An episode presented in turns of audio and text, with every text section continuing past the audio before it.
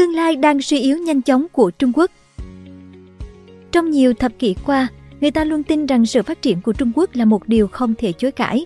Mọi thứ từ ảnh hưởng văn hóa, tham vọng địa chính trị đến dân số đều không ngừng tăng trưởng. Nhiều người nghĩ rằng sự lớn mạnh này sẽ kéo dài mãi, đến mức một ngày nào đó, thế giới sẽ được định hình theo mô hình của Trung Quốc. Sức mạnh kinh tế giúp Bắc Kinh mở rộng tầm ảnh hưởng của mình trong nhiều lĩnh vực.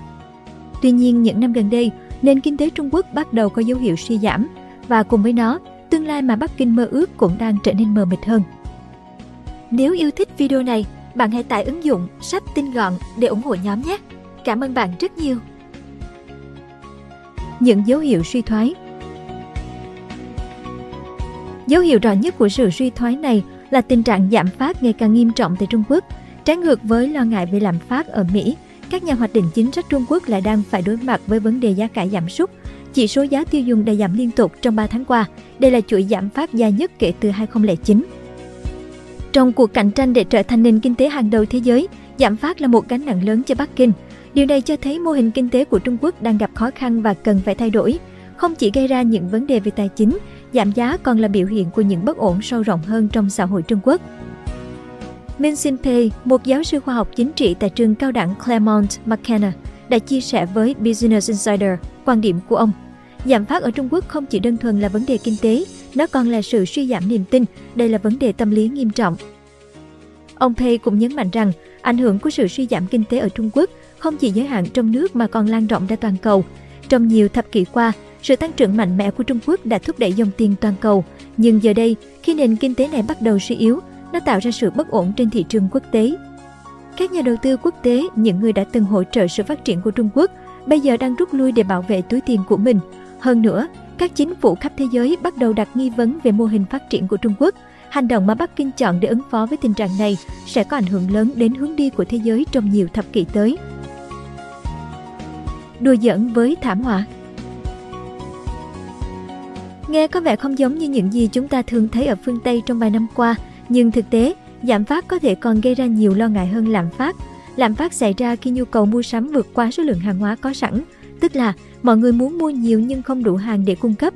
Ngược lại, giảm phát xảy ra khi có quá nhiều hàng hóa và dịch vụ trên thị trường, nhưng nhu cầu mua sắm lại giảm xuống. Điều này khiến các doanh nghiệp phải giảm giá để thu hút khách hàng. Mọi nền kinh tế đều trải qua những giai đoạn suy thoái hoặc là khủng hoảng, khi nhu cầu giảm sút và lòng tin của người tiêu dùng cũng giảm theo, buộc các công ty phải giảm giá sản phẩm. Nhưng giảm phát chỉ kéo dài khi mức độ suy giảm nên nghiêm trọng. Tình trạng giảm phát ở Trung Quốc trở nên nghiêm trọng vào mùa hè năm 2023. Vào tháng 7 2023, chỉ số giá tiêu dùng giảm 0,3% so với cùng kỳ năm trước, điều chưa từng xảy ra kể từ sau đại dịch.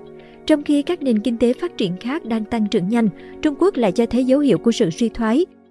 Giá cả dường như ổn định trong tháng 8, nhưng sau đó lại giảm mạnh do giá thịt lợn giảm, khiến chỉ số giá tổng thể giảm trong các tháng 10, 11 và 12.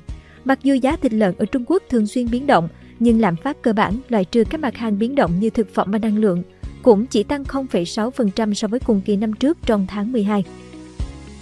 Charlene Chu, giám đốc và nhà phân tích cấp cao tại Autonomous Research, băn khoăn liệu giá cả ở Trung Quốc sẽ tiếp tục giảm vào năm 2024 hay liệu nước này có thể kích thích nhu cầu mua sắm.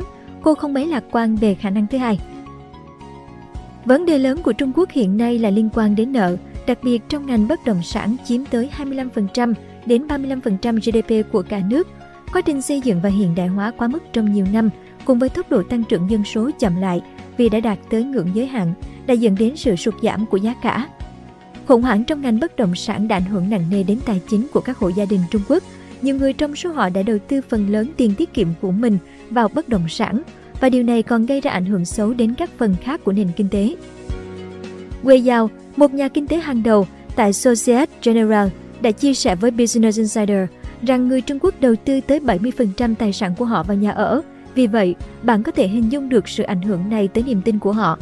Wei Yao cũng nhấn mạnh rằng yếu tố này có thể khiến tình trạng giảm phát kéo dài. Do giá trị tài sản của họ giảm sút, nhiều người Trung Quốc đã bắt đầu hạn chế chi tiêu. 15 năm trước, giới tài chính ở Forward kỳ vọng rằng người tiêu dùng Trung Quốc sẽ dần trở thành lực lượng chủ đạo trong nền kinh tế toàn cầu, nhưng hiện nay họ lại đang rút lui. Ngay cả khi Trung Quốc phục hồi từ các chính sách chống Covid-19 nghiêm ngặt, mức tăng trưởng trong doanh số bán lẻ vẫn thấp hơn so với dự đoán của nhiều nhà phân tích. Cách thoát khỏi giảm phát Năm 2002, Ben Bernanke, khi đó là Chủ tịch Cục Dự trữ Liên bang Mỹ, đã phát biểu về cách chống lại tình trạng giảm phát. Với kinh nghiệm là một nhà sử học kinh tế, ông đã dành nhiều năm nghiên cứu về đại suy thoái, thời kỳ thường được coi là nguyên nhân của giảm phát và đưa ra những kết luận quan trọng. Những kết luận này cũng có thể áp dụng cho tình hình hiện tại của Trung Quốc. Theo đó, giảm phát là một hiện tượng hiếm gặp, nhưng ngay cả khi chỉ giảm nhẹ, ví dụ giá tiêu dùng giảm khoảng 1% mỗi năm, nó vẫn có thể gây ra sự trì trệ cho tăng trưởng kinh tế trong nhiều năm. Trong một nền kinh tế giảm phát, việc trả nợ sẽ khó khăn hơn vì tiền tệ trở nên khan hiếm hơn. Tình trạng này được gọi là giảm phát nợ, debt deflation. Cuối cùng, phòng ngừa giảm phát thì tốt hơn đã phải chữa trị sau khi nó đã xảy ra. Nhật Bản là một ví dụ về tình trạng giảm phát kéo dài. Sau nhiều năm tăng trưởng nhanh chóng, kinh tế Nhật sụp đổ vào những năm 1990 do nợ quá cao và dân số thì già hóa.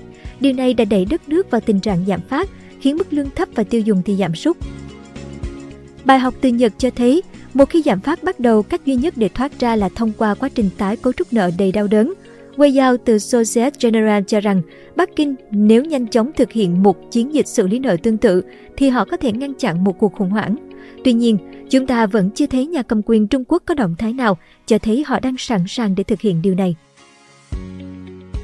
Tại sao Trung Quốc không hành động quyết liệt? Nếu chính quyền Trung Quốc tìm kiếm lời khuyên từ Ben Bernanke về cách xử lý tình trạng giảm phát, có lẽ ông sẽ khuyên họ nên hành động mạnh mẽ ngay lập tức. Ông có thể đề xuất một loạt những biện pháp kích thích kinh tế như bơm tiền vào nền kinh tế thông qua việc tăng cường chi tiêu của chính phủ để khuyến khích người dân chi tiêu nhiều hơn. Cách duy nhất để ngăn chặn giảm phát là tăng cường nhu cầu tiêu dùng. Tuy nhiên, do chính quyền Trung Quốc đã không chủ động hỗ trợ tài chính cho các hộ gia đình, nên phương pháp này có vẻ khó xảy ra. Quê Giao cho rằng trong thời kỳ đại dịch, Trung Quốc không cung cấp hỗ trợ tài chính như các nền kinh tế lớn khác. Đúng là Bắc Kinh đã thực hiện một số biện pháp trong năm qua để giúp đỡ doanh nghiệp và ngân hàng như giảm lãi suất và cung cấp 140 tỷ đô cứu trợ cho các chính quyền địa phương gặp phải khó khăn. Nhưng những biện pháp này chủ yếu tập trung vào doanh nghiệp và ngân hàng mà không trực tiếp hỗ trợ cho người dân. Do đó có thể mất khá lâu để những biện pháp này thực sự tác động đến cuộc sống hàng ngày của người dân và thúc đẩy nhu cầu tiêu dùng. Trong trường hợp tốt nhất, chúng chỉ có thể ngăn chặn tình trạng giảm phát chứ không thể xoay chuyển tình hình. Không phải chính quyền Trung Quốc không nhận thức được những thách thức kinh tế mà đất nước đang phải đối mặt. Ông Tập Cận Bình thậm chí đã đề cập đến khó khăn tài chính mà người dân Trung Quốc đang gặp phải trong bài phát biểu đầu năm mới của mình. Mặc dù các quan chức Trung Quốc khẳng định rằng tăng trưởng GDP vẫn đang đạt được những kỳ vọng đã đề ra, nhưng cách họ thể hiện sự quan tâm đối với hoạt động kinh doanh quốc tế đã cho thấy họ thực sự lo lắng. Điều khiến mọi người băn khoăn là nếu Bắc Kinh hiểu rõ tình hình đang xấu đi, tại sao họ không thực hiện nhiều biện pháp mạnh tay hơn? Có sự không đồng thuận trong quan điểm của các nhà phân tích về lý do tại sao chính quyền Trung Quốc không tích cực hỗ trợ tài chính cho các hộ gia đình. Logan Wright, một nhà phân tích tại Rhodium Group, trong một báo cáo nghiên cứu công bố vào tháng 8 đã cho rằng các công cụ kinh tế của Bắc Kinh yếu hơn nhiều so với suy nghĩ chung. Ông Wright giải thích thêm rằng vấn đề nằm ở việc Trung Quốc không thu được nhiều thuế từ mô hình tăng trưởng dựa trên đầu tư vì phải quan tâm đến nợ và không có cách thu về nguồn tiền hiệu quả.